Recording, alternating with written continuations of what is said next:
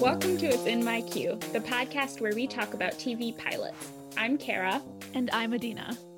And today we are talking about Cheers. So, Cheers is a show you've definitely heard of. And we thought we would kick it back a little bit and do a slightly older show because we've done a lot of really recent shows.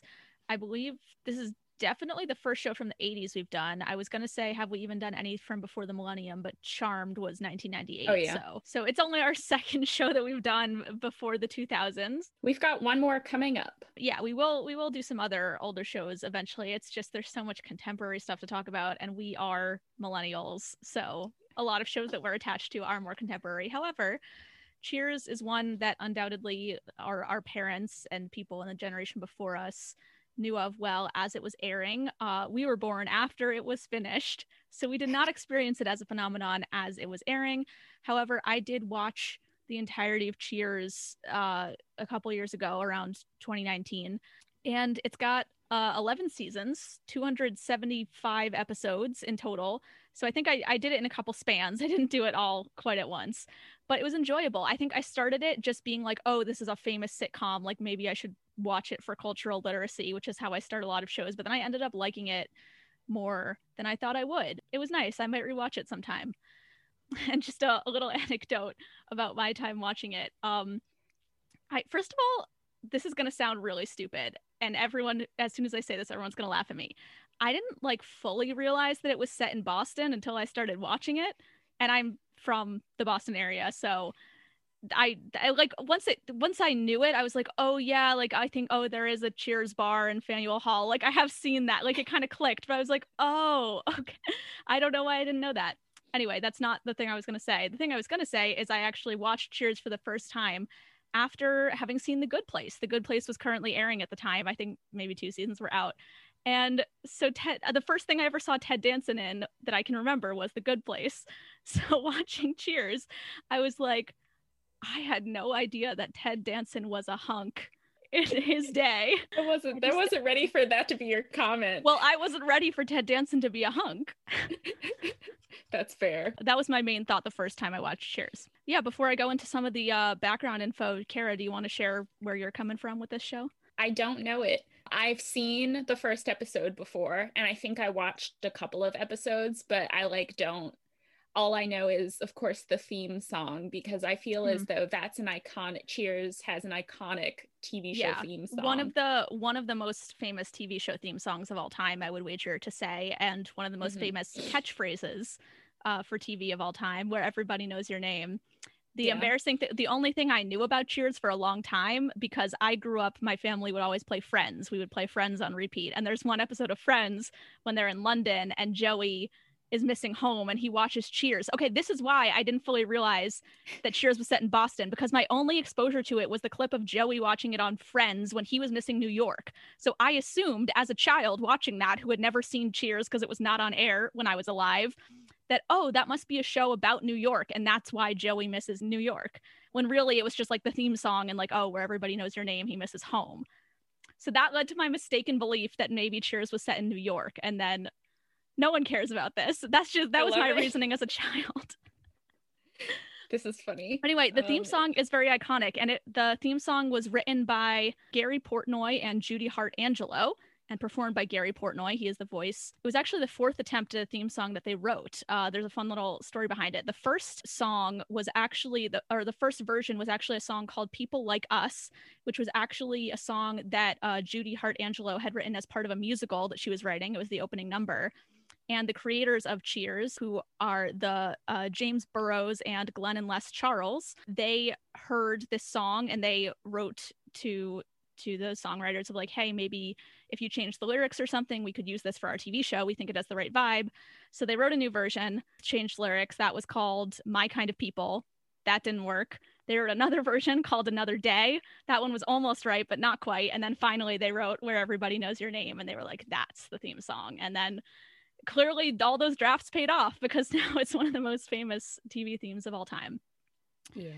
So cheers. I mean, it's it's one of the most successful sitcoms of all time. That doesn't really need to be said, but um it it had so much success. It had a total of 117 Emmy nominations over the course of its run, 28 wins. Wow. And that's not even getting into other awards. That's just Emmys. Just Emmys. That's and crazy. I think yeah, it, it won 28 times, it, like including best comedy series, I think four times, many times for the different actors. Almost all of the series regulars got nominated at some point.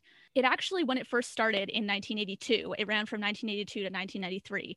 Uh, in its first season, it actually had bad ratings. It was uh, ranked 74th out of 77 shows that it was competing with at the time of its premiere. However, it did it was well well received by critics, and it did get some awards attention even early on. And so it had the faith of the network executives at NBC. They said, you know, we believe this show is going to be successful. So they didn't. It wasn't really in danger of being canceled.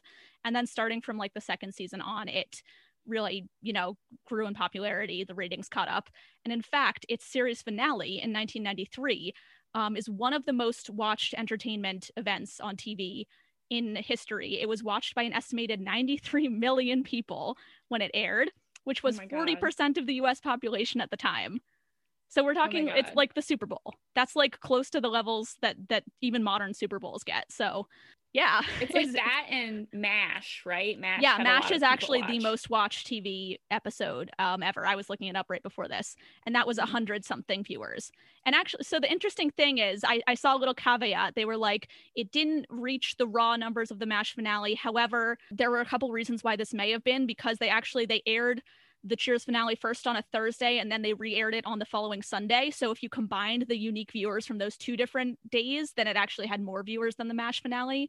So that's one thing I guess they just like they had announced the rerun in advance. So maybe some people just, you know, didn't feel like they had to watch it on Thursday. And also there were just more programs, period, by the time of the 90s as compared to when um MASH ended. So they were like proportionally, you know, even though it was fewer viewers overall, it was competing against more. So still as impressive. So yeah, so Cheers was created by, as I said, it was created by James Burrows and Glenn and Les Charles, who call themselves two Mormons and a Jew, apparently, is how they uh how they identify themselves. Just a quick little background on each of them. I didn't know a whole lot about their careers other than that they made Cheers, but the Charles brothers had previously written for a bunch of other sitcoms, including MASH and The Mary Tyler Moore Show and Phyllis and The Bob Newhart Show, among others. James Burrows, on the other hand, is a very, very prolific sitcom director. And get ready for this. He's directed for almost every sitcom under the sun. And as of 2016, so this is several years ago, but as of 2016, he had directed over a thousand episodes of sitcoms. 1,000, Wow. which I don't even know how that's possible. Well, yeah, he's probably been in the credits of like almost every show you've ever watched. Like you can look, I, I didn't even bother to list because it was like almost every sitcom of the past 40 years. Like he's just, he's been in all of them, you know, which makes sense. If he's like such a prol- prolific director, everybody would be happy to have him come and, you know, direct an episode. Yeah. And he's known for having a very dynamic directing style, a lot of movement, a lot of, you know, everything in the shot being very carefully uh, uh, choreographed, not being boring. So makes for good sitcom episodes Love that. but anyway, so they all got together, two Mormons and a Jew, and they uh, wanted to make a new workplace sitcom with workers that were more like a family. And they originally were thinking maybe they would do a hotel show, something like Fawlty Towers, but then they gravitated towards like a tavern or a bar. Um, they just wanted a stream of of new people constantly coming in. So they talked about different settings. Um, apparently, some towns they were throwing around were Barstow, California, and Kansas City, Missouri. But then they gravitated towards the East Coast and went for Boston and they actually picked the iconic image of the the Cheers bar, the exterior, where it's you know it's got the Cheers sign, and then there's those stairs leading to the entrance. They actually found that image in a phone book. They just opened a phone book for Boston. They saw the picture. Um, it was originally called the Bull and Finch, um, and it was in uh, Beacon Hill, Boston. And they were like, okay, we like that picture. That's going to be our bar. and that bar they rebranded themselves as the cheers bar and they've made a lot of money off of you know merchandising and image rights so good for them. Uh, they did open a second cheers bar in faneuil hall in boston as well. However i just learned as of researching this that apparently it closed in 2020 which makes sense. Oh, COVID, but i'm sad because i never actually went to it but i wanted to go. I guess maybe i could go to the other one yeah so that that was uh, the background of how they came up with the idea and all of them were sitcom veterans by this point so like i think they were pretty skilled in like how to craft it how to set it up but that was how they got the idea for the bar. And then the casting um, apparently ted danson was not the original choice for sam because originally sam was conceived as a retired football player and they had another actor in mind but then I don't know, something changed. They ended up with Ted Danson and they were like, maybe we should change it to a baseball player because that might be a little more believable for Ted Danson. um, He's like, and, yeah, a football player build at all. He's lanky. And apparently he also is like not a sports guy at all. So he had to research a lot about sports and like talking sports so he could talk like a sports guy and not feel stupid doing it, which like I could I could relate. and he also had to go to bartending school to learn more about how to act like a bartender and be behind a bar, which again makes sense. Researching yeah. the craft, that's great. And apparently they wanted Shelley Long for Diane right away. She was one of their first choices and she like didn't want to come in and audition. She just wanted to be offered the part, but eventually they convinced her to come and audition. And it sounds like the creators knew right away that they liked Ted Danson and Shelley Long together, but in order to like sell it to the networks, they tested a few different pairs, three different pairs of actors. So um, Long and Danson, and then a different guy and a different girl, and then a third pair. But yeah, apparently once they did those chemistry testings, it was immediately obvious to everyone that Ted Danson and Shelley Long had the most interesting chemistry um, that was going to be the best to write for. So then that was settled. They were Sam and Diane, and then yeah, the rest of the the cast came from there. So it's actually interesting because we get most of the main cast in this pilot episode, and most of them do continue to be series regulars for the rest of the run. I won't go into too too much detail on later in the show because it's like 11 seasons, but just because it's such a cultural phenomenon to like mention some of the important characters that do come later on. So we have Sam Malone, played by Ted Danson, Diane Chambers, played by Shelley Long, and she actually does leave the show after season five which was a very dramatic event. It was like as I I was watching it on Netflix, you know, as I aired it, but like there was like a special episode after she left and like a talk show and everything like and they had that on Netflix. It was really cool to like see some of the interviews with the cast from that time as I was binging it because you don't normally get to see that. Um yeah, it was cool. Then we have uh Carla Tortelli who is played by Rhea Perlman, Norm Peterson who is played by George Wendt, Cliff Clavin, who is played by John Ratzenberger. And apparently, John Ratzenberger uh, first went into audition for Norm, but then they created the character of Cliff for him after he suggested, like, oh, is this bar going to have one of those classic know it all guys who just chimes in and he always thinks he knows everything? And then they were like, great, you can be that guy. That's not Norm, but you can be that guy. And then there's also uh, Coach Ernie Pantuso, who's played by Nicholas Colasanto. And he, unfortunately, he had a heart condition and he passed away as season three was being filmed. They filmed it out of order and he passed away shortly after they filmed the finale. So, like, he's not in some episodes, but he was in the finale. And then obviously he was not in season four and they debated how you know they were like you know should we say coach moved away or or what and but then they settled on they were just going to include his death say that coach died because they thought that would be more respectful because they were like coach is not the sort of character that would just move away from his friends and leave his yeah. friends. So we'll just add it in and we'll make it respectful. So then some characters that do get added later on, but are also very iconic in in pop culture from this show. Um, Frasier Crane is probably the most famous as he got his spinoff Frasier afterwards, played by Kelsey Grammer. He joins in, I want to say, season three, maybe late season two. I can't quite remember. Lilith Sternin, played by Bebe Neuwirth, and she was one of my favorite characters. Uh, one of my favorite additions. Then there's Woody Boyd, played by Woody Harrelson, and he joins in season four. He kind of replaces Coach, similar type of character. And then there is Rebecca Howe, who is played by Kirstie Alley, and she joins in season six to essentially replace Diane.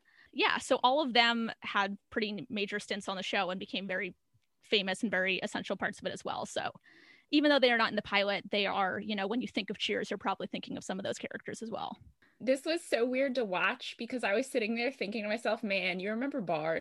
You remember just going oh to my sit God. in a bar. You know, where everybody knows your name. Like this this show makes me wish I had a bar that I was like a regular at. Although mm-hmm. like I don't know if these kinds of bars really exist anymore. Maybe they do in small towns, but I'm like all the bars that like all the bars that I used to go to, they're like expensive. It's not a place where you like sit yeah. and chat with people. It's like you go out for a night out and you pay 20 bucks for a drink. It's yeah, not, I don't think it's really a thing anywhere that we've ever been. Yeah. Ugh, it's too bad. So this is the pilot episode of Cheers. It is called Give Me a Ring Sometime. And it originally aired on September 30th, 1982. It was directed by James Burrows and written by the Charles brothers and Burrows. So It begins with uh, an exterior shot of the bar, that classic shot of the stairs that you definitely know if you've ever seen Cheers. And then it goes inside the bar. We see Sam come out of a closet. He starts unpacking some cups, starts brewing some coffee, clearly, and the bar's empty. So clearly he's like getting ready for a day of running the bar. And then a young kid comes in, a kid who's clearly like 16, 17 years old. And he walks in and he just he sits at the bar and he goes, "Oh yeah, can I get a beer?" And Sam's like, "Can I see some ID?" because he can tell it's a kid. The kid whips out an ID, uh, military ID, that says he's 38 years old. And so Sam's like, wow, 38. So you must have fought in Vietnam, right? And the kid goes, yeah, it was, it was gross. and he's the kid's really dedicated to this act. He's trying his hardest to pass it off like he's really an mm-hmm. adult. And Sam kind of plays along. He's like, "Oh yeah, yeah, war is gross." That's what they always say. And so it's just a fun little gag, a fun little cold open, and that's kind of that's kind of it for the cold open yeah. just this gag and it shows us i feel like it establishes sam is a good guy he's like a nice guy he's not going to just tell the kid to scram right away but he's also a fundamentally moral guy he's not going to serve the kid a beer yeah um, any other impressions that you get from that cold open i liked it because um for one thing it, it was just really nice and quick and I feel like you're right. It gives us a it that does give us a pretty decent sense of Sam right off the bat. I feel like he is he seems fairly chill throughout this episode, but he, like obviously, you know, he's got his rules, but he is, you know, still going with the flow in some senses of it, which mm-hmm. we're also going to see in a little in a little bit too. Yeah, it's a nice quick cold open. It doesn't go too hard, but it it just invites you into the world. And one yeah. thing I did learn about the cold opens of this show, not necessarily in this episode, but throughout the run of Cheers, apparently the cold opens, you know, most oftentimes they would just be standalone little quick scenes with jokes that would have nothing to do with the rest of the episode. And oftentimes they would be either they would be given to lower level writers, newer writers to just write something quick and small you know, that wouldn't necessarily be attached to the rest. Or sometimes they would be reused jokes or scenes that had been parts of other episodes that were running too long um, and then they would just trim those out and use them for a future cold open. So that was an interesting, just you know, structure wise, being able to just slot something in for that cold open that's not necessarily related. I feel like that's the way that some other sitcoms use tags. Yeah. And also, another interesting thing about this sitcom that's different than a lot of ones that we've done so far, by virtue of we've done a lot of more modern sitcoms, is this one uses two act structure. There's a cold open and then there's two acts, which, as I understand it, was the dominant form for sitcoms for a long time prior to like the 90s and then the 2000s when networks started wanting to do more ad breaks. So now they've become three or four acts and it's very interesting. It just gives things a different a different flow a different pace. I was um, noticing how it is still like your same 20 minutes but like i mean it's like 25 instead of 21 yeah, so that percentage like, wise that is a pretty big difference. Yeah so like it felt there were it wasn't the sort of like joke upon joke upon joke that I feel like I'm mm-hmm. used to with more recent sitcoms and that sort of thing. It's like it's like it allows you to like actually sit yeah. with it. I feel like there was a few a few different layers at play here. First of all is the fact that it's multi-camera and filmed in front of a live studio audience, which as mm-hmm. we talked about in some recent episodes like our one day at a time episode, that in and of itself creates a different pace because they have to wait for the audience to laugh as yeah. opposed to modern single camera sitcoms that are more like joke, joke, joke, joke, joke, and you might not get all of them the first time around, but then they're good to rewatch. So there's that. And then also a mm-hmm. thing that I noticed is like even though this this episode and most episodes of Cheers are longer than most modern sitcoms, they also sometimes feel a little bit shorter because not quite as yeah. much happens. The plots I feel like are a little bit simpler. The plots have fewer reversal points in them by virtue of that two act structure as opposed to three or four acts there's there's fewer big reversals in the plot. However there's more time to just kind of sit in them and get more laughs get more just kind of relax with the characters. It feels more like you're just kind of hanging out with the characters than it does like you're going through this wacky plot. Yeah. Um, which is just different. Like it didn't feel longer or anything like that. It was just yeah. Mm-hmm. it's different and it's cool to see the whole thing that set me on that tangent was the number of acts. But um, Act One, so after our iconic theme music that invites us into this cozy little world where everybody knows your name, we see Sam is still at the bar and it's still pretty much empty. And then Diane walks in and she's very, you know, well dressed. She's got coiffed hair. Right away, you can see she probably doesn't look like your typical barfly type character. I liked her outfit. Yeah, It was it's a nice very color. very 80s. So she walks in and she's talking to this man that's with her, and he's in a suit as well. He also looks, you know, of a certain social class. And they start talking, and basically they're they're engaged and they're about to be married. The kid from before, the kid that Sam refused to serve before, walks by them, and he's like, ah, "I give you six months," and he storms out. And then Sumner's like, "Maybe let's wait to have children." Yeah. Oh, that's because he was like, drinks on me. The kid Yeah. was. oh yeah, he tried. He tried one more time to get a drink, and then and then Sam was like, "No, kid, go home." yeah. so then basically oh then sumner mentions to diane his grandmother's ring he has a grandmother's wedding ring that is very sentimentally important to him but his ex-wife still has it and diane's like it's okay i don't need your ring i just want your love and whatever and he says no i want to go get it for you i'm going to go get it and but basically so they have plans to fly to barbados they have plane tickets that are in like an hour and he's like oh but she lives my ex-wife lives really close to here I, I'll just go get it quickly and then we can be on the plane. Like, no big deal. And you can just wait here at this bar. I know that the airport was different in the 80s, but that waiting that It was long very to different. get to the airport stressed me out a little bit. I was It- like, you're yeah. not there already? Yeah, I mean, I had the same thought, but yeah, 80s were a very different time. You could basically just walk the fuck into the airport and get on your Yeah. plane. Like, Can't imagine that. Also, Sam goes to the bathroom. Sam's in the bathroom right now. Sumner is out for a minute and Sam's in the bathroom, and then the phone rings. And Diane's literally the only one in the room, and the phone is ringing. So she's like, Well, I guess I'll just go answer it because this was in the day of landlines, and like you would want to take a message for somebody if they couldn't pick up their phone. So it's not that weird of a thing to do. Although it does kind of show that she's, you know, she's not a she's not a wallflower. She's gonna go take responsibility for it. So she climbs over the bar, answers the phone, and then at this moment, Sam comes out of the bathroom. She's like, "Oh, are you Sam Malone? There's a Vicky on the phone." He like makes a motion like, "Do not tell her I'm not here." And Diane doesn't seem super happy about it, but she's like, "Oh, actually, he just stepped out." And then Sam's like trying to do motions to to indicate what Diane should say on the phone about where he is. So he like he puts a dish towel in his neck to be a bib, and he starts do- doing something with his hair. So clearly he's trying to mime that he's at the barber. He's trying to show I'm at I'm getting a haircut.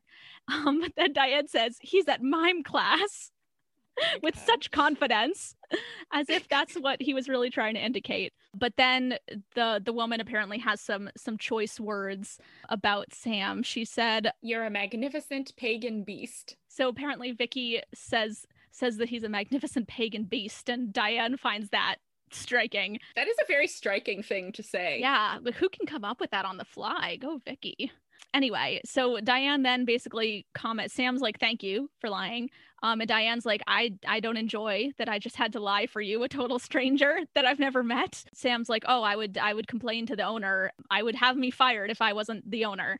Um and so he introduces himself to diane and he's like i'll give you a free drink and she wants champagne. And then she explains that it's because she's engaged to sumner and they were going to order champagne anyway for a toast. And then sam's like oh oh congrats. And then he starts pouring the champagne then sumner returns and he basically says yeah i'm going to go i'm going to go over to barbara's you can just wait here and he introduces himself to sam and it turns out that sumner is he is a professor at bu and Diane was his TA for the last two years. And it's funny That- how everything in this, I feel like this is something that was like a minor red flag in the 80s, but nowadays it's a major red flag.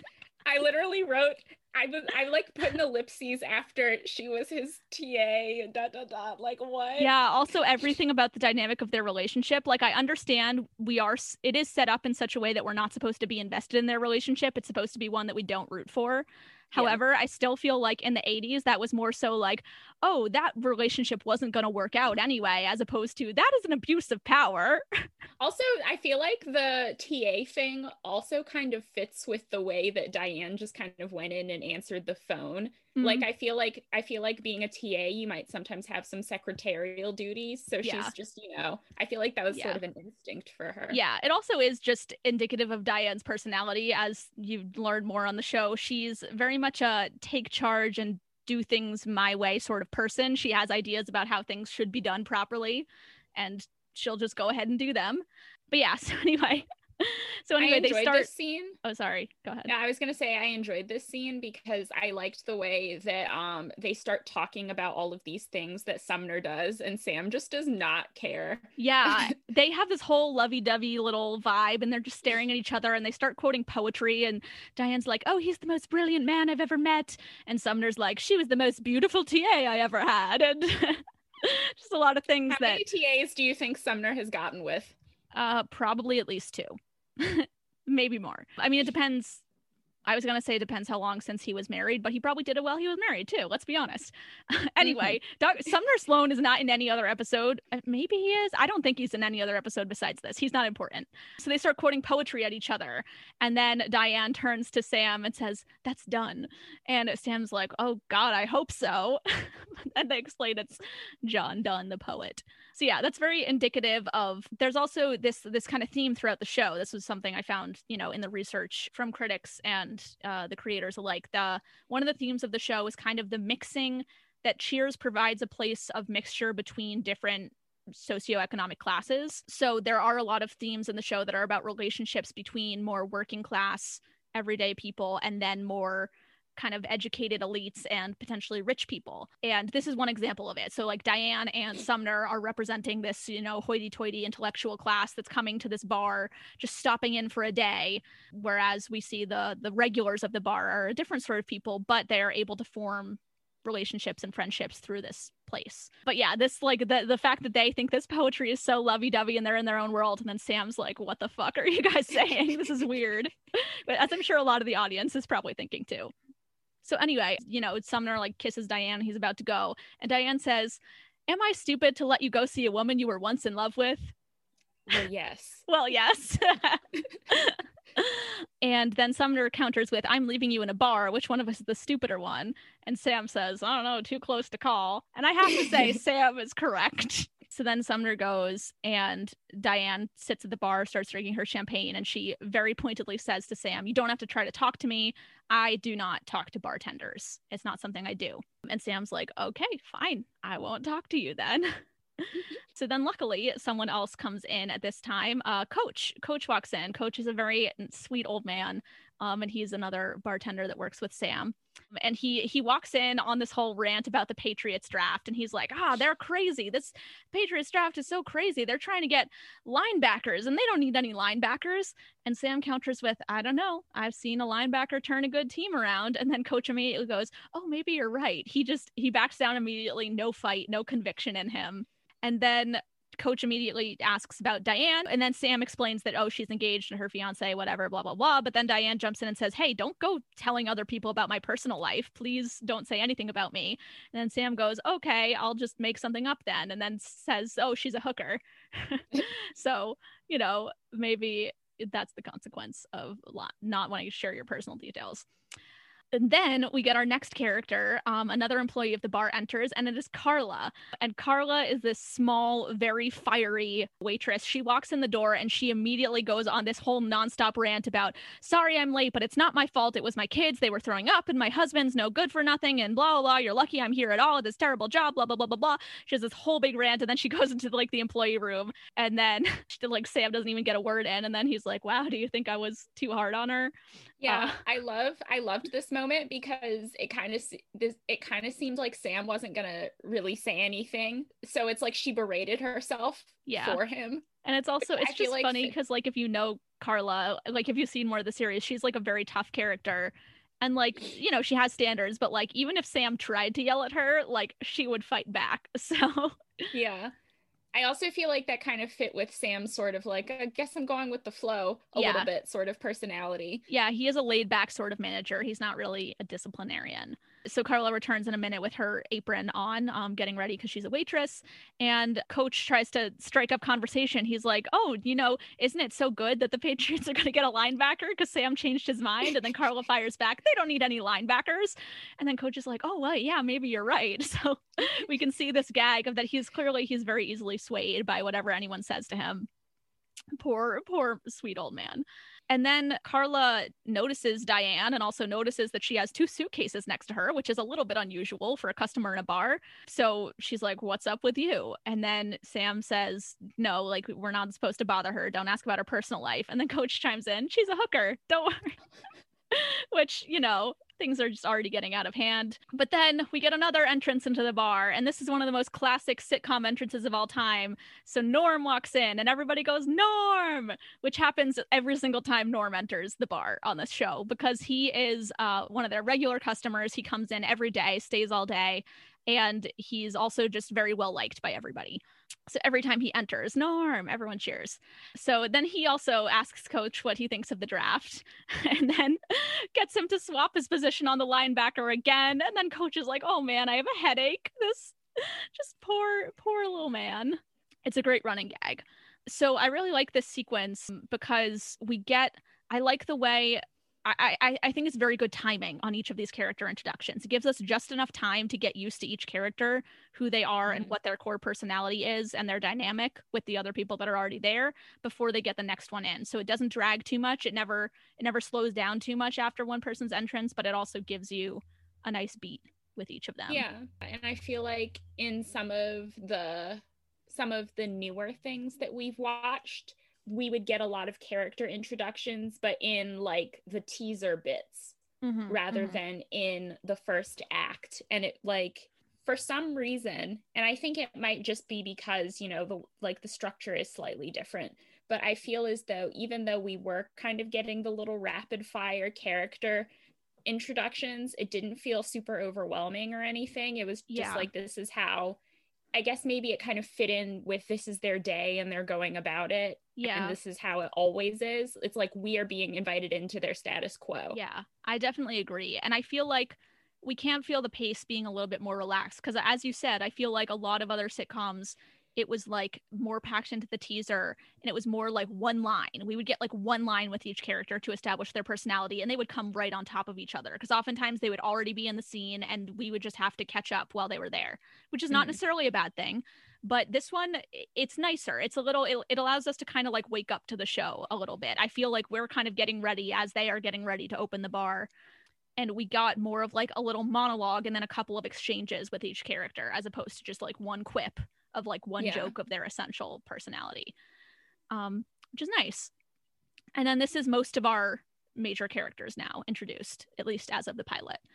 Then Norm, and again, the other thing that we get as every single character enters, we get a beat of each of them reacting to Diane, who is the new element, which mm-hmm. is good to show their personalities and also good to show Diane adjusting to each new element in in the scene. So now Norm tries to talk to Diane because he's he's the only other customer in the place right now. So he's like, "Oh, other customer, what do you think of the Patriots draft?" Um, which is a pretty normal conversation to have in a bar in Boston. But Diane very clearly is like, she doesn't know anything about the draft. And then he t- says something about, "Oh, like, wouldn't you like to see Sam play again?" And she's like what? Like you're you're an athlete to sam? And they everyone's so shocked that she doesn't know who sam is. And coach comes over and he's like sam mayday malone the greatest relief pitcher that the red sox ever had blah blah blah. And everyone's talking about how great sam was. And sam's kind of in the back he's not really saying anything. You can tell he's kind of trying to be humble. He's not really basking in it and then Diane's like, "Well, if you were so great, why are you not playing baseball anymore?" because like he seems still young and whatever. Um, and then Sam explains, um, "I had an elbow problem. I I bent it too much." And he does, you know, he picks up a bottle and it's clear he's indicating that he had an alcohol problem. And so Diane's like, Oh, you were a drunk? And Coach jumps in defensive. He was a great drunk.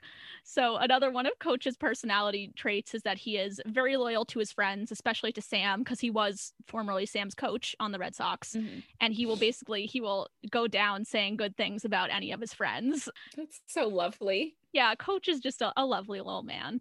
Then Sam explains to Diane, you know, I I left the team. I've been sober for the past three years. And she's like, Well, if you were an alcoholic, why do you run a bar? Which I also had question. that question. and he says he bought it when he was an alcoholic and then he couldn't let go of it for sentimental reasons.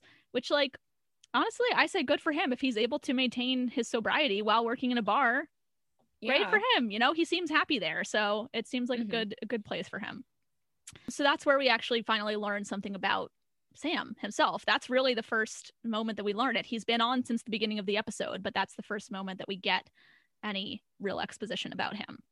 And then Diane goes to the bathroom, and obviously everyone starts gossiping about her as soon as she's gone because she's been denying questions. So, like, Carla's like, What's her deal? And Sam tries to divert. He's like, You know, asked me not to say anything but then he kind of he caves as soon as everyone's asking questions he's like look she's engaged she's waiting for for her fiance to come back and they're going to fly to barbados and get married but she didn't want me to tell anybody so don't don't bother her don't say anything uh, you know when she comes back and then she comes back from the bathroom and everybody starts clapping, very unsubtle. And Sam's like, they just missed you. Yeah. and it's then nice. I love the I love the dynamic of the patrons in this bar. It's yeah. like they're so nosy. And I, I feel like they're just also happy for each other. Like they don't know this woman, but they heard she's getting married and they're like, oh, congrats. Yeah. It's very much this vibe of like, if you are sitting in cheers right now, you are one of us. It doesn't matter how mm-hmm. long you've been here before. It doesn't matter where you came from or who you are. If you're in this bar right now and you're having a drink, you are one of this group of friends and we're going to all, you know, be in each other's business, support each other, have a laugh, talk about the Patriots draft, whatever. And so I think that is one of the key things about the show that made it so appealing and makes it so like nostalgic and appealing now which ties into the theme song it's this this idea of a place where where you can see that our troubles are all the same that people are all the same where everybody knows your name where you're one of the family even if you've just walked in off the street um, mm-hmm. which is a really nice idea it's yeah. not something that exists a lot in the real world but it's nice and then that's the end of the first act of the two acts and also, the other funny thing I noticed was even the fact that it's split into two acts, it's not really a big dramatic reversal at the end of this act. Like, yeah, you know, it kind of falls, it kind of tapers to a close. Like, all the introductions are over, but nothing crazy dramatic happened to end that act and to make us want to come back, which is just. I think that a thing that I did notice is that Diane looked a little bit nervous as to um is mm-hmm. Sumner mm. going to come back? He's been gone a while now they like like the camera was on her for a second i think yeah i wrote closed. down like sam and diane charged looks so like they made eye contact or something. So i guess i was reading the moment a little differently but i was like something's happening with sam and diane. But anyway yeah that is our first act. Then act two uh, we're back in the bar and it looks like it is a little bit later because there's more people and there's like some empty glasses and whatnot and norm's asking for just one more quick beer um, which is an understatement and Carla comes over to Diane and basically just says like, "Oh, he's still not back yet. It's been a while. You should, you know, here's my advice. You should just run. You should just run for it." And this is also very indicative of Carla's personality. She is cynical, uh, not afraid to tell people what she thinks.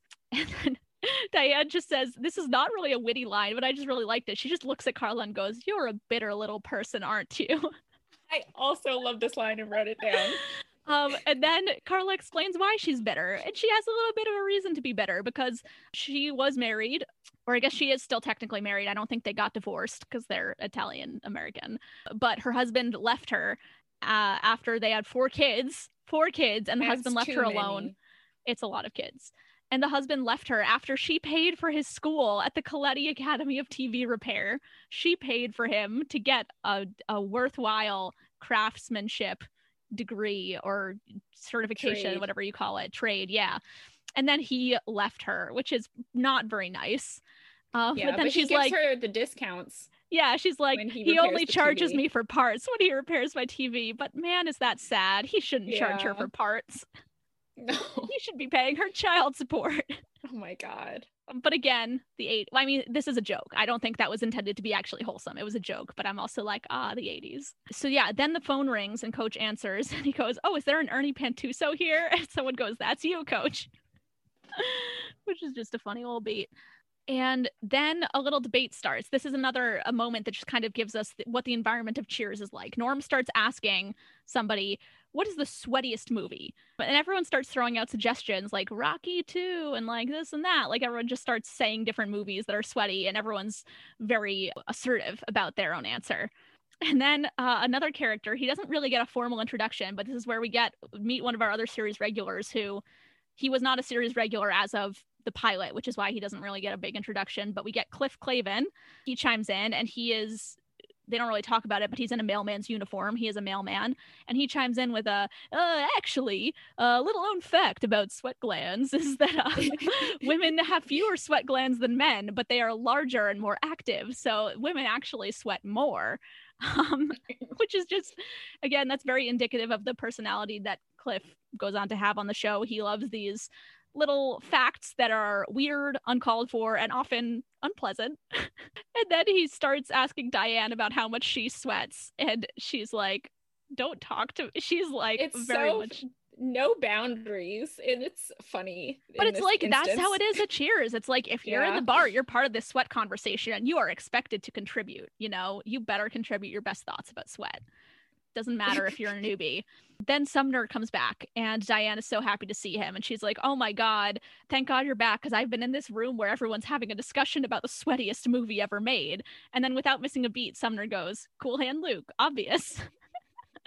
Which again is just that's indicative of like cheers even people like sumner can kind of get in on the vibe. It's just it's a very welcoming vibe of like you know Mhm. to get into the conversation whereas diane is one of the few people that is actively resistant to it at least at first. But then sumner this was the other thing that i was like this is a major red flag. He starts talking about his wife his ex-wife wouldn't give him the ring back but he starts saying things like that woman is extraordinary. I love her so much. I don't know if i can go when i'm this confused and Diane And- still wants him to go with her. And I'm like, what? He just said he's still in love with his ex wife to your face, to your face after like a half an hour meeting with her. And then he said to her, "You are a beautiful child." Yeah, I did not like that. I wrote, ew.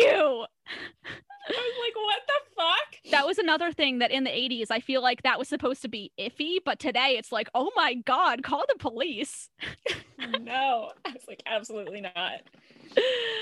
then there's a, another call on the bar phone and Carla answers it. And then she goes, Hey, she goes, Hey, are you Sumner Sloan? Is that your name? And he goes, Or no, she says, I apologize in advance if it's not. But is there any chance your name is Sumner Sloan? And then he's like, Yes, it is. And she's like, I knew it. Like, out of just looking around everyone in the bar and just guessing who's named Sumner Sloan. It's pretty Yeah. obvious. So then it turns out it's Barbara on the phone. She called and she's like, Oh, come back. Like, I'll give you the ring now. I feel bad. Which again, no, of course not. Of course not. Who, why, in what universe would that be true?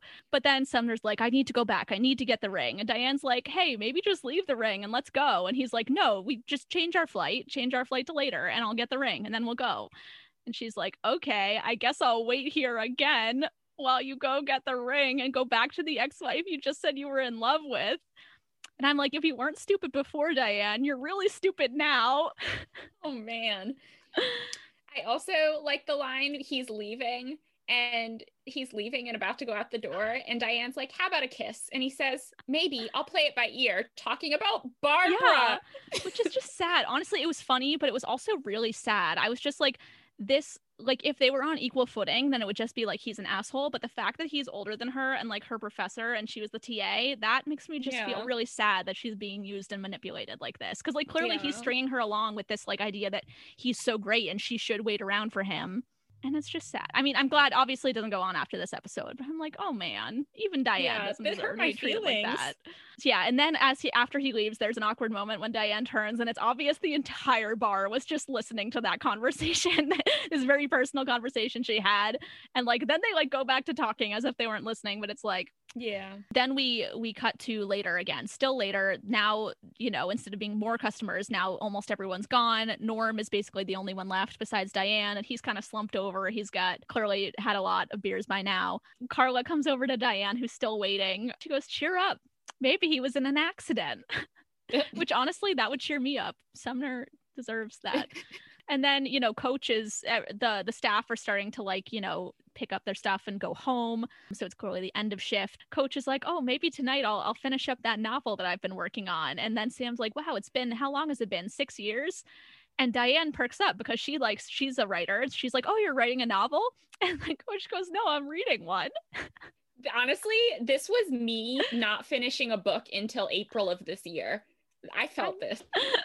but yeah and then so coach um he wakes up norm and and is like taking him home so again it shows that they're kind of a family the idea of one of the workers taking home a customer making sure Mhm. he gets home safely Um, and then norm's like oh but can we can we stop for another beer on the way let me take you out for a drink and then coach is like, doesn't your wife ever wonder where you are? And then Norm is like, oh, yeah, I'm sure she wonders, but she doesn't care.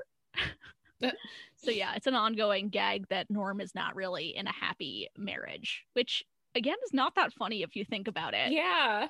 But I feel like some of these jokes are like I feel like some of these jokes that were like probably funny in the day now I'm yeah. like, "Oh, that's sad." Yeah. then this was a very conspicuous moment. This guy Ron walks by and thanks Sam for listening to him with his problems. This is a guy that's not been we've not seen him for a second in this episode before, but he's like, "Thank you, Sam, for listening to me." I was like, "That was conspicuous." so Diane hears that and she's like, wow, like now she's the last person. It's literally just Diane and Sam left in the bar at this point, also. Um, she's like, wow, that's I've never understood why people want to tell all their problems to bartenders. That's that's so weird and sad. Oh, poor wretches. I'm so glad I'm not one of them.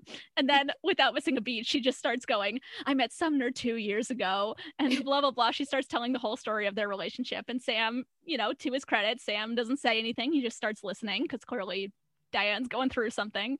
Yeah. Um, she starts talking about, you know, how she fell in love with Sumner and he's the most brilliant man she's ever met. And all of this, again, just makes me sad that she was manipulated yeah. and used by this man because that's not nice. And she just, she thinks he's basically the ideal man. And that's why she's so down on herself and like willing to wait for him because she thinks that he's perfect and like you know she wants to be with that perfect man. Sam is like you know look it'll be okay. Like you're a pretty woman. You're a nice woman. You'll find a guy that's that's better than him. He's just goofy. And then she is very offended by that. She's like he is he is not. He you you're just you don't like him because he's everything that you're not. He is well bred he's highly educated. He is distinguished. He is urbane. And then sam chimes in you left out goofy which I have to agree. And then Diane is very offended by this. So she starts to storm out. And then Sam's like, okay, fine, like go ahead, storm out. But like, just so you know, he's probably already on his way to Barbados with his ex wife. And also, then Diane. I have to say, Goofy is one of the nicer things that he could have said about that man. Yeah. Although, again, I feel like this is a difference of like the 80s. I feel like in a modern sitcom, everyone would have said, that dude's an asshole. He's a prick, whatever. I feel like you couldn't yeah. really say those things on sitcoms in the 80s so goofy yeah. was maybe a not like a not like a mean word but like it still had a little bit of impact relative to what we would think. Yeah um, probably. Um, i don't know. So so sam sam launches that that blow of like oh he's probably going with his ex-wife already and then this stops diane in her tracks and she's clearly a little bit taken down by that um because even though everyone else has kind of already guessed at that conclusion like she hasn't accepted it at least um, even if she's worried about it. And then she's like you know what? I've had a bad day. I'm going to reward myself by getting out of here. And then she's like oh wait can i actually use your phone? I need to just change the reservations for our flight to get a flight tomorrow. Um, and then she calls and it turns out uh, she can't change the reservations because the tickets were already used. Mr and mrs sumner sloan already got on the flight.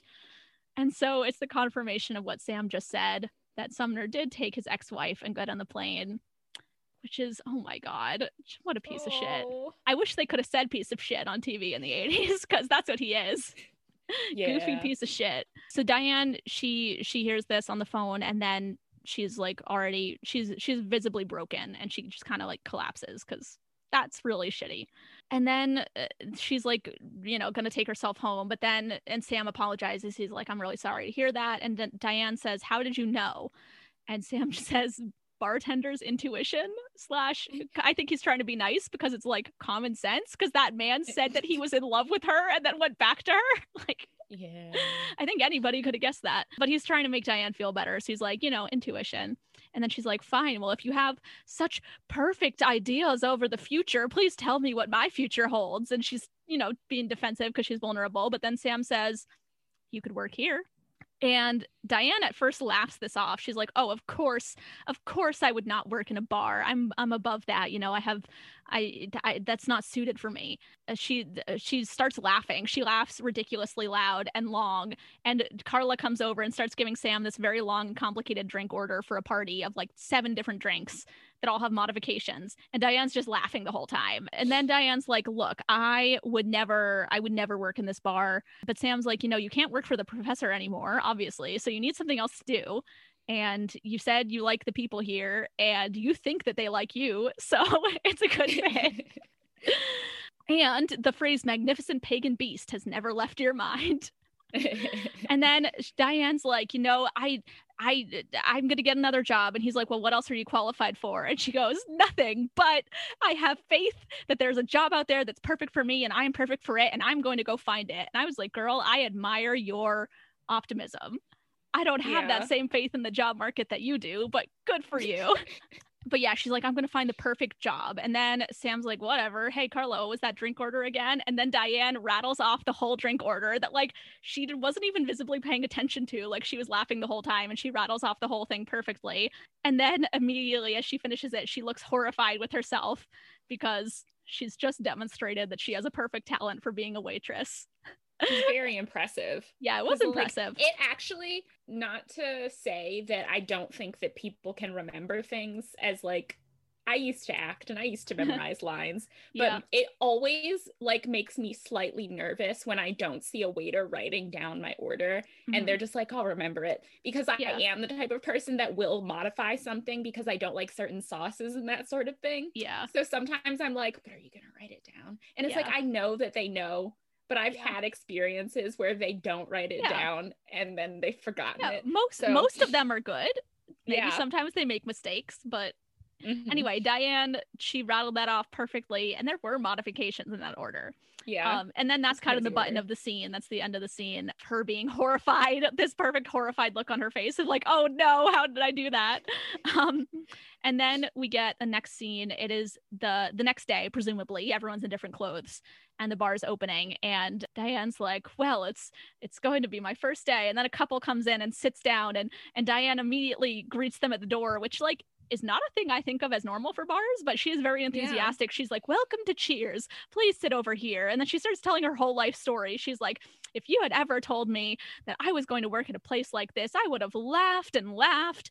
But something, something about the professor, she starts, she literally sits down at the table with them, says too much about her personal life, honestly. And she's like, You are the first couple that I'm serving, and blah, blah, blah, blah, blah. And I would have never done this, but then I realized I am a student and I am a student of life. And what better way to study life in all of its many facets? People meet in bars, they part, they rejoice, they suffer, they come here to be with their own kind. And I wrote that down because actually, from the unlikeliest of places, Diane, who's the person that's not attached to the bar yet, is where mm-hmm. we get kind of the thesis statement of the show. That's the theme yeah. of the show. That's why it's set in a bar and i just thought that was really nice that it was worked in you know from diane yeah. who like clearly doesn't even really believe it yet. She's trying to justify it to herself. But she gives this wonderful ending speech about the importance of bars. And then the man of the couple pulls out a book and he starts saying uh, in a strong german accent he's like where is police? We lost our luggage or something like that. And so clearly they don't speak english. Yeah. and that's the end of the show. Then it's blackout. Yeah which nice little joke to end it on so so overall, overall thoughts about this pilot. What do you think? I liked it was very simple and mm. I think that was the beauty of it, honestly. We meet our pe- we meet our main bar people.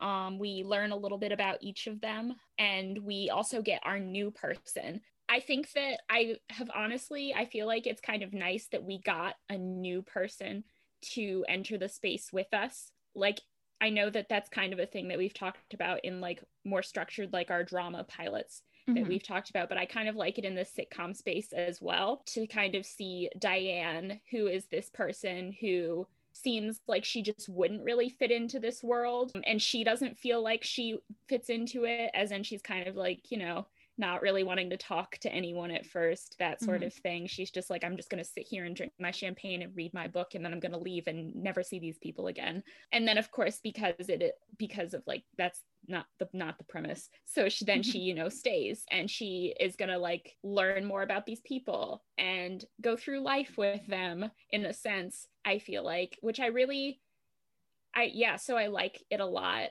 I, I agree. Like honestly, not much happens in this pilot compared to some other sitcom pilots. It's like if we tried to summarize it, we can basically say woman encounters waits in a bar um, with her fiance, and then her fiance leaves her, and she gets a job at the bar. That's mm-hmm. all that happens. But we just get to know the environment and the vibe, and that is the core of this show. So I think this pilot makes sense for Cheers because ultimately, yeah the reason that Cheers exists and the reason that people watch Cheers is for this friendly environment that makes you feel like you are also at this bar where everybody knows your name. It's just this homey feeling. And we have the mm-hmm. outsider character that is coming into this new home and it's interesting because like other people something that you see in the show is that a lot of other people as soon as they as soon as they walk into cheers they instantly become part of the environment and they instantly adjust to it. But diane is one of the few people that she kind of is resistant to it. And a big part of her character throughout the first few seasons is acting like she's better than everyone else in yeah. the bar basically but then also ultimately being one of them. So that's what makes it interesting. You know you need a little bit of conflict to keep things interesting. And also i mean obviously anyone who's been listening to our show knows this by now, but like having that outsider character to represent the audience coming into the situation, that is a really strong tool for any kind of pilot, honestly, drama yeah. or comedy. The vast majority of pilots that we've covered have that in some form, have some form yeah. of outsider character that's coming in. Not all, but a lot. And honestly, as as I was just thinking about it, I didn't realize until now how much the Friends pilot is like really, really a copy of this because yeah. it has Rachel as the it has a group of friends that like to hang out in a place in the coffee uh-huh. shop instead of a bar. And a lot of the episode they spend just kind of sitting and talking and being friends. And then there's a newcomer character, which is Rachel, and she is coming off of a, a broken engagement. She ran away from her wedding. And then she ends the episode by start getting a job at the coffee shop and becoming a waitress. So I'm like, that's actually very similar. And I realize yeah. I'm probably coming to this revelation very late. Probably everyone has been saying that since Friends started, I'm guessing. But as as a child of the millennium who watched Friends first and then Cheers only recently, I'm like, oh wow, that's kind of obvious. I think yeah. they took some influence there yes. I really like, and I also feel like I like the idea of, you know, like a sitcom group of friends having a place where they all hang out. And since yeah. this is, of course, set in the bar, that's like, yeah. that's the place. And I also like the bar setting as an interesting social experiment, which I mm-hmm. get is like the whole like thesis of the show because it's a place where you because we've i guess as we've kind of been saying throughout this whole time it's like so many different people go into a bar mm-hmm. and it's mm-hmm. like some people like you've got your regulars you've got the people that are just you know stopping by because this was near and they're like you know not meaning to stay but yeah it's so it's like the draw for this is gonna be to see how everyone interacts especially as later in this in later seasons you get those other new characters and that sort of thing and they become a part of the family too yeah because it's like it's a very welcoming and warm place. It's like I it was like my first time in there yeah. when I was watching and it was really nice. I felt yeah. very welcome. Yeah, it is really nice. It's very effective. And an interesting thing about the setting, you know, about it being in the bar, obviously this whole episode took place in the bar. Um, and it was almost completely time contiguous, you know, except for that last scene. It all took place on one day. But actually, the show is very largely set in the bar, more so, th- more limited than most sitcoms. Like a lot of sitcoms have a couple of regular sets, but this one is almost entirely in the mm-hmm. bar. In fact, the first season, yeah. the entirety of season one is entirely in the bar, no other scenes outside of it. And then starting in season two, they did start to have occasional scenes outside that grew a little bit more frequent as the series went on but still the majority of it is set in the bar, um, which is different than a lot of sitcoms. A lot of sitcoms do have like like two to three main sets that they alternate between, but this one in particular, it's very striking. It's like all in the bar. It's interesting, and it also it creates this effect of like you are a person that's sitting in the bar and just watching all this happen. Which, yeah, I guess that is probably part of why it makes you feel like you're just there because it's not cutting away to different locations. It feels like you are just sitting there and watching. So there's like a few other things I had um some notes about. I had uh, some extensive notes about. I guess this is somewhat of a spoiler, except not really, because it's kind of a cultural thing. But like one of the the biggest phrases that you may have heard, I had definitely heard of before I watched Cheers, was like Sam and Diane. Sam and Diane is oftentimes now just like referenced as a relationship dynamic, um, in terms of like um, a will they won't they relationship on a sitcom, or in terms of like a biting, you know, a lot of like bickering back and forth, toe to toe, kind of sexual tension not, not really a spoiler to say Sam and Diane yeah. get together later on the show.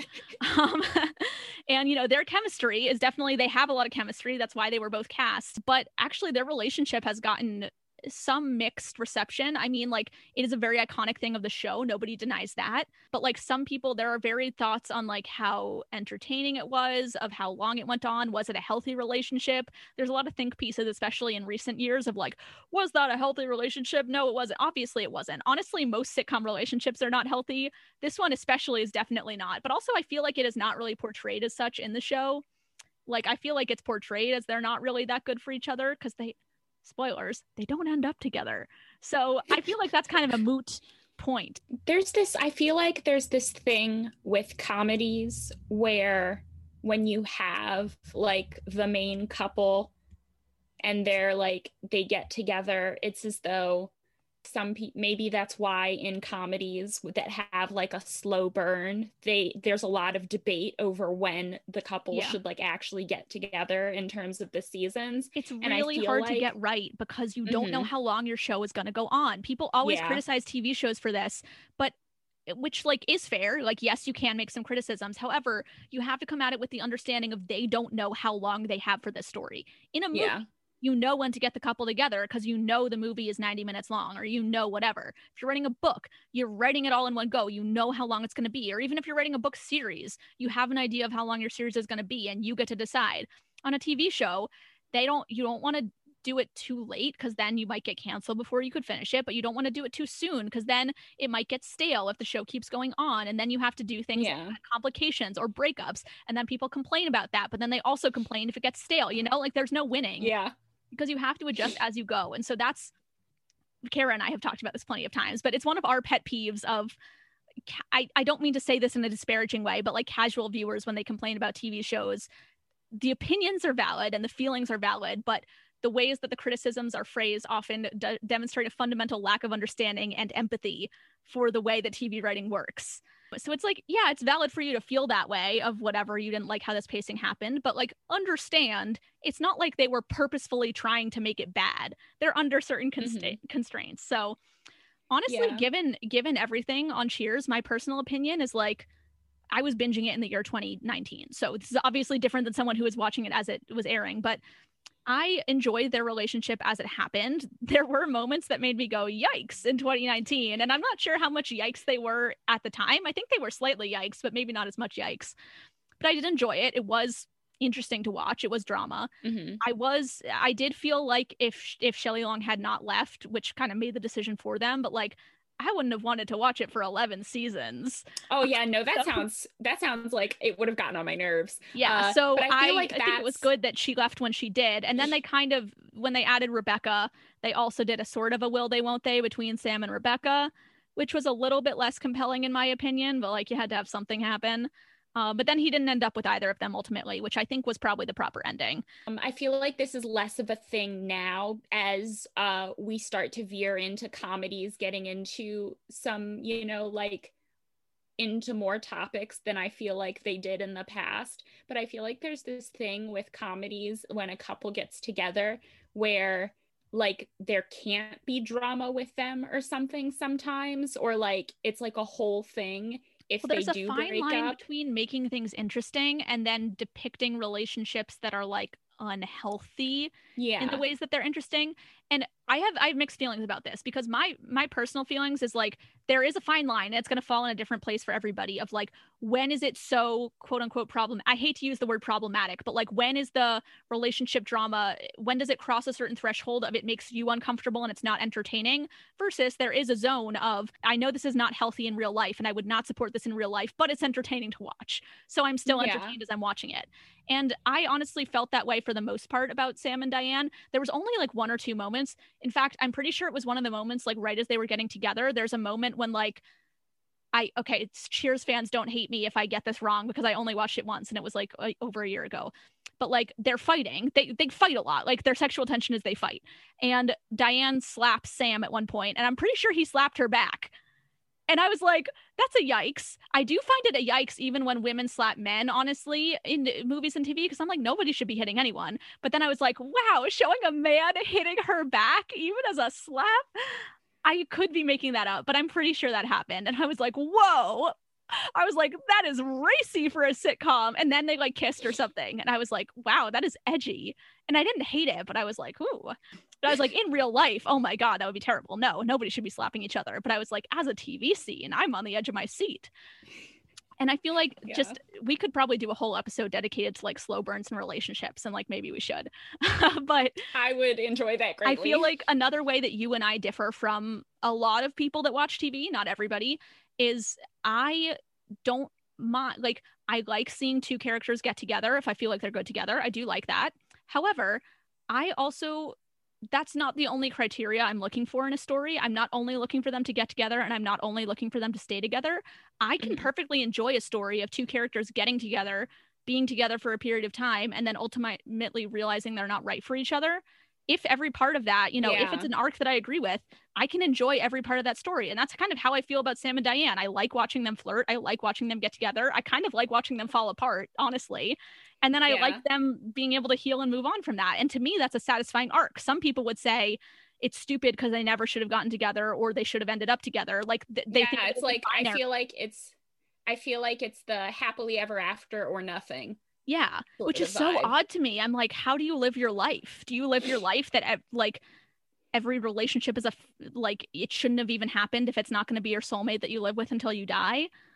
and here's here's like, again, we'll go into some like me. I watch a lot of like I watch a lot of romance related genre stuff. So in that sense, you are looking for a happily ever after. Yeah, if it is a romance specifically. Yeah but like this is like a comedy and there happens to be romance happening. Yeah. So it's not the same. Which, which again which... circles back to our eternal debate about people need to know what genre they're watching. Yeah because the mm-hmm. genre informs you of your expectations. So it's one thing if you do get into a piece that is a very different genre or is different than what it appears to be, different than what it leads you to believe that it is, which I just started a show the other night, Invincible, which is a prime example of that. I'm not saying I I'm not saying it's a bad thing, but the show leads you to believe one thing for the first 40 minutes of episode 1 and then does something very very different from then on.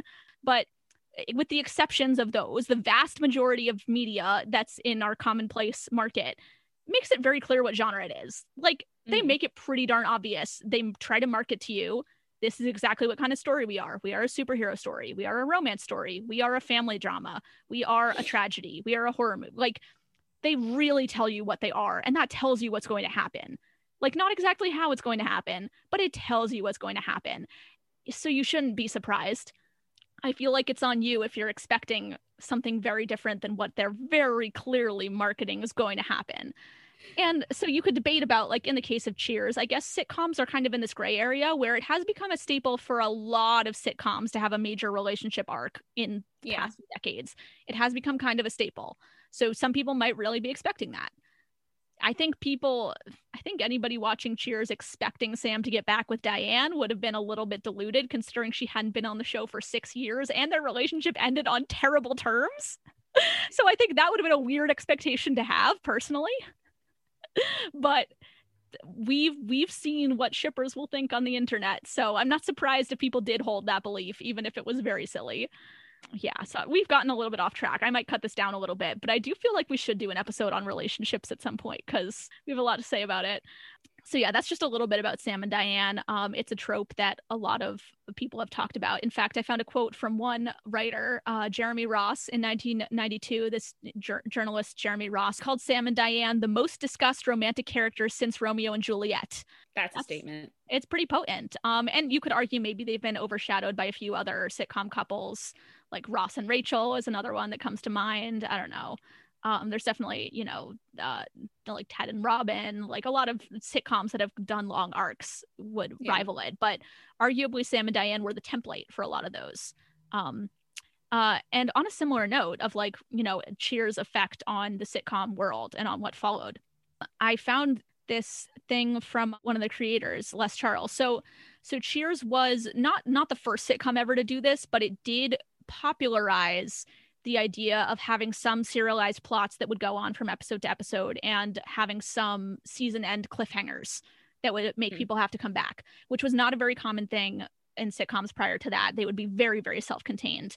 Yeah. Um, you could pick up any episode and, and know completely what was going on, as opposed to Cheers, like you would mostly know what's going on. There might be a couple of threads. You would be like, oh, that happened. I didn't know. Whatever. It, it's still not very serialized at all. But I found this interesting quote that um, Les Charles apparently regrets this, regrets that they started this trend because he says now, uh, he says, we may have been partly responsible for what's going on now, as in like the past the year 2000 um, where if you miss the first episode or two you are lost. You have to wait until you can get the whole thing on dvd and catch up with it. If that blood is on our hands i feel kind of badly about it. It can be very frustrating so it was interesting That's so to me interesting. I mean, clearly he must have made the statement before streaming was a thing because streaming Yeah. obviously changed the whole game. But it was interesting to me that he would hold any kind of regret about that, of like it was a bad influence on the sitcom genre. I guess for him, his vision of sitcoms was the beauty of it was that you could drop into any episode and feel completely informed. And so I, I guess there was probably that fine window, which I mean, we did live through this, but also we were kids, so maybe didn't have the same level of tuned in. But like between 2000 and 2010, honestly, when Mhm. shows were starting to become more serialized and that was starting to become more popular, and like DVDs were a thing, like you could maybe catch up on seasons with DVDs, but streaming wasn't a thing yet. So you had to really make an effort. So yeah, it was it was kind of hard. And like I also feel like that's when like spoilers was starting to first become a thing because like people would talk more and also social media was starting to become a little thing. So it's it was the first awareness of oh I didn't see that yet, don't tell me. But then since streaming has become a thing, I feel like this is a little bit moot because people can you can watch almost anything at almost any time you want these days. Yeah. I feel like I got around that as a child. So I watched a lot of Nick at Night, which is how Mhm. I watched like a lot of 90s sitcoms. Mhm. And the things that I watched the most on Nick at Night were Friends, The Nanny, and Family Matters. And I remember that like specifically when Friends was like the only thing on Nick at Night, I would sit and watch like the entire four hour block because they would just play it in order. And then I'd Yeah. be like, oh, I'll come back tomorrow night and keep go keep going with the story because I actually did love that it was I loved following the arc. And I think Yeah. that's what I like enjoyed the fact that it was so serialized. I But I also guess I never really knew anything different. I have similar memories, like not quite as distinct as that, but like clearly as a kid, I had seen like certain stretches of certain shows. And then when I went back and watched those shows in order, once streaming was a thing, I was like, oh, so this is the season when that arc happens. Oh, I saw bits of this, but I missed the middle. I missed this connection. And it was Yeah. kind of fun to like finally piece it together. Like, oh, this Mhm. is when so and so joins the show, or like, this is when that plot happens, which was kind of fun. I do, I have a little nostalgia for that time when like you would just see bits and pieces and not really know how they connected and now you can you just watch everything in order because why wouldn't you which yeah there's i i don't know that we should go back i don't know that it was necessarily better but i have a little bit of nostalgia for it so yeah obviously cheers had a huge huge influence on the genre as i said so many awards so many so many episodes such influence and i mean it spawned arguably one of the most successful spin-off shows in TV history, Frasier, which is possibly even more well known than Cheers. It's certainly equally as Yeah. known. Um, I knew Frasier before I knew Cheers. yeah, although that may have just been because Frasier was airing while we were alive, whereas Cheers was not. but certainly it's on like basically equal name recognition. I feel like people don't when you hear it, you don't immediately think of it as a spin-off. You think of it as its own thing, which yeah, I didn't know it was a spinoff until I was Yeah. like in middle school. which is certainly one of the markers of a successful spin-off, I guess. So Mhm. yeah so uh, that follows the character of Frasier Crane after he moves back to Seattle he moves away from Boston after the time span of Cheers. They also did I learned this just in my research they did create another spin-off called the Tortellis about Carla's family but that one was not successful and got canceled after 13 episodes. It was not popular because people did not like the stereotypes about Italian Americans contained therein.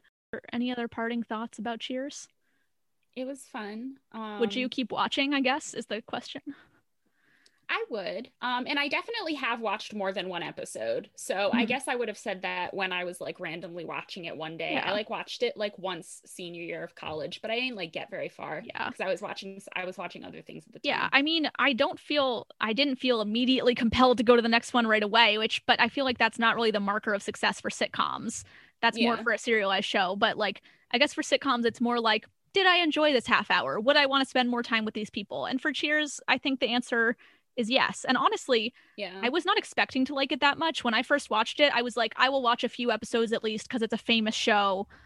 And if I give up on it, that's fine. Like I was, I think I went into it th- with this idea of like it's old, I might not like it that much. because sitcoms Mhm. have changed. But then I liked it a lot more than I thought I would. Because the thing, the thing about these older sitcoms that like I, as a millennial, I'm sure any all of our parents that are listening are probably like laughing at this. But like, as as a younger person, I feel like I had this idea of like old shows are antiquated. They're not as funny. Like they have these old jokes. It's not it's not like our modern world anymore. And I think the humor is actually really nice. A lot of the humor, there are occasional unfortunate jokes, but a lot of the humor is more just like basic interaction based and less reference based, Yeah. which is kind of Mhm. nice. It's more, I don't know the word for it, but it's more just, I don't want to say pure humor because that implies that it's inherently better, but it's just different and it's more relatable than I thought. The thing is, older sitcoms are fine as long as you're fine with it being all straight white people. And if you don't mind Yeah. that, because it is all straight white people. There's there's nary a nary a gay person, nary a person of color in sight. Like I don't think I can remember even in background roles on Cheers. Like there's literally not a single black person. There's like no I did see a black person. I did see a black extra as I was watching. Maybe was yeah maybe extras, but like in terms of speaking roles, there's Uh-oh. probably like one or two. Uh, There's probably a couple, but Oh, I wouldn't expect them. yeah. so that's the thing. Like if you go in knowing it's an old show and you don't mind that, if you're not looking for diversity of any sort, they are entertaining. They they are fun, comedic, wholesome in some ways, knowing that it's older. Wholesome in the sense of like human connection.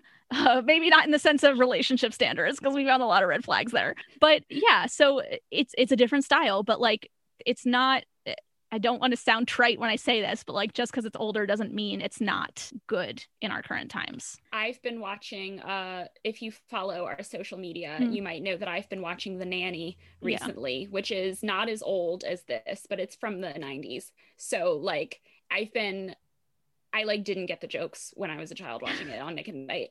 Um, but so now like actually getting it with the jokes, I'm like, this is still quite funny. Things have aged poorly, of Yeah. course, but like it's it's like still a good time, you know. Yeah, That's how yeah. I feel like this would be. I've honestly, I've not that I don't like them, but I've been feeling a little bit oversaturated on like 20 teens sitcoms lately, the really fast Yeah. pace. And I've been I've been kind of liking older sitcoms. I've been watching um Curb Your Enthusiasm. I've been working my way through that, which is not it started in 2000, so it's not that old. I just finished Seinfeld recently. I watched most of it like a year ago. Uh, but then like finished up the last season and I've just started living single recently and I'm enjoying that a lot. Living single's so fun. Yeah, I honestly I it's I think it's shaping up to be one of my favorite sitcoms. I'm like just girls living together and just having fun and being chill. I'm like wow, that's I can't wait to tell my mom that you started watching Living Single. She's gonna be so excited. Thanks for listening. We want to hear from you now. If you have any thoughts about the Cheers pilot you'd like to share with us or suggestions for shows we should watch, you can email us at it'sinmyqpod at gmail.com. And if you want to prepare for the next episode discussion with us, the next pilot we will be watching is The Hundred. So go ahead and watch or rewatch that episode so you'll be ready for our thoughts on it next time. And if you liked what you heard, please rate, review, subscribe, and tell your friends to listen. You can also follow us on Twitter and Instagram at InMyQPod or on our personal Twitters. I am at Adina Terrific. And I'm at Kara underscore Powell. Thanks for listening, and we hope we've helped you clear out your queue.